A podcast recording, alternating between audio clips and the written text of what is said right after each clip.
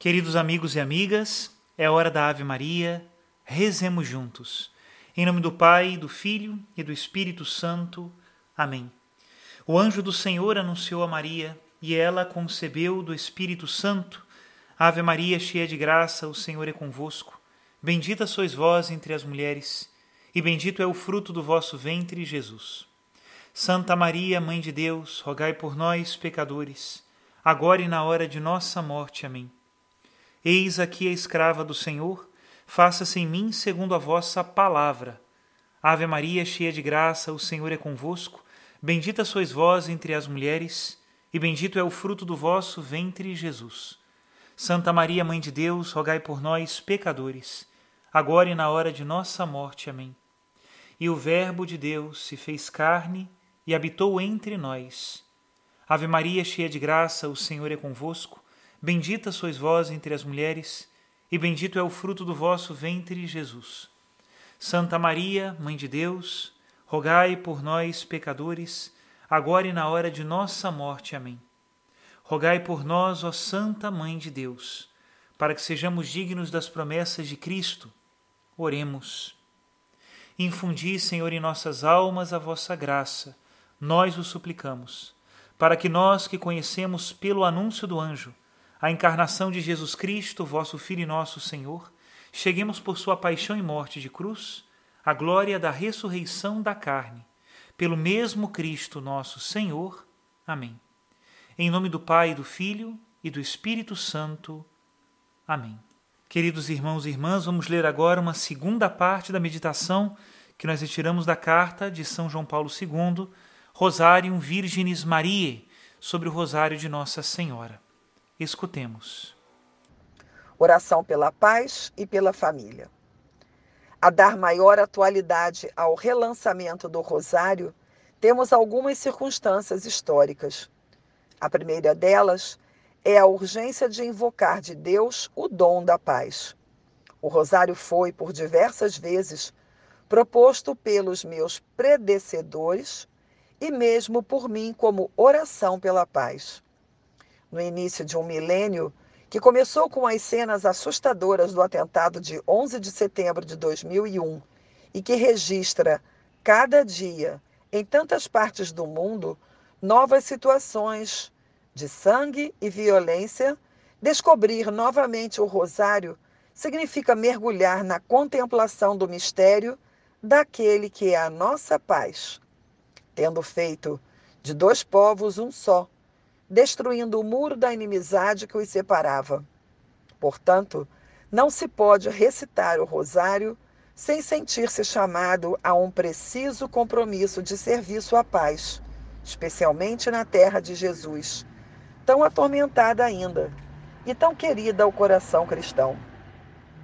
Análoga urgência de empenho e de oração surge de outra realidade crítica da nossa época, a da família célula da sociedade, cada vez mais ameaçada por forças desagregadoras em nível ideológico e prático, que fazem temer pelo futuro desta instituição fundamental e imprescindível, e, consequentemente, pela sorte da sociedade inteira.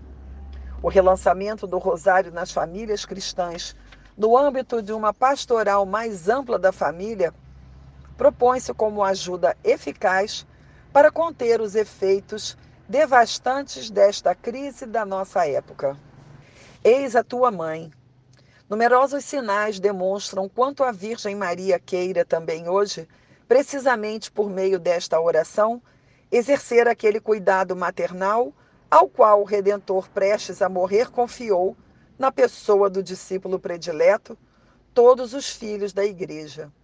Mulher, eis aí o teu filho são conhecidas ao longo dos séculos XIX e XX várias ocasiões nas quais a Mãe de Cristo fez, de algum modo, sentir a sua presença e a sua voz para exortar o povo de Deus a esta forma de oração contemplativa.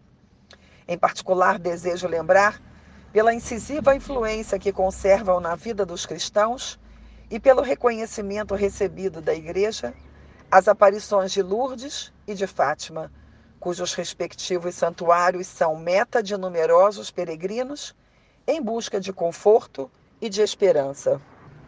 Na senda das testemunhas. Seria impossível citar a multidão sem conta de santos que encontraram no Rosário um autêntico caminho de santificação.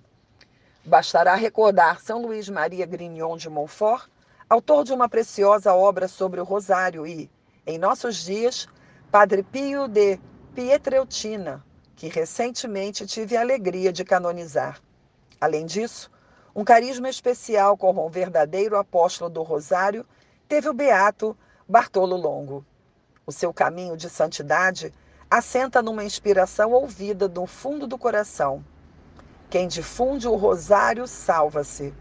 Baseado nisto, ele sentiu-se chamado a construir em Pompeia um templo dedicado à Virgem do Santo Rosário no cenário dos restos da antiga cidade, ainda pouco tocada pelo anúncio cristão quando foi sepultada em 79 depois de Cristo, pela erupção do Vesúvio e surgida das suas cinzas séculos depois, como testemunho das luzes e sombras da civilização clássica.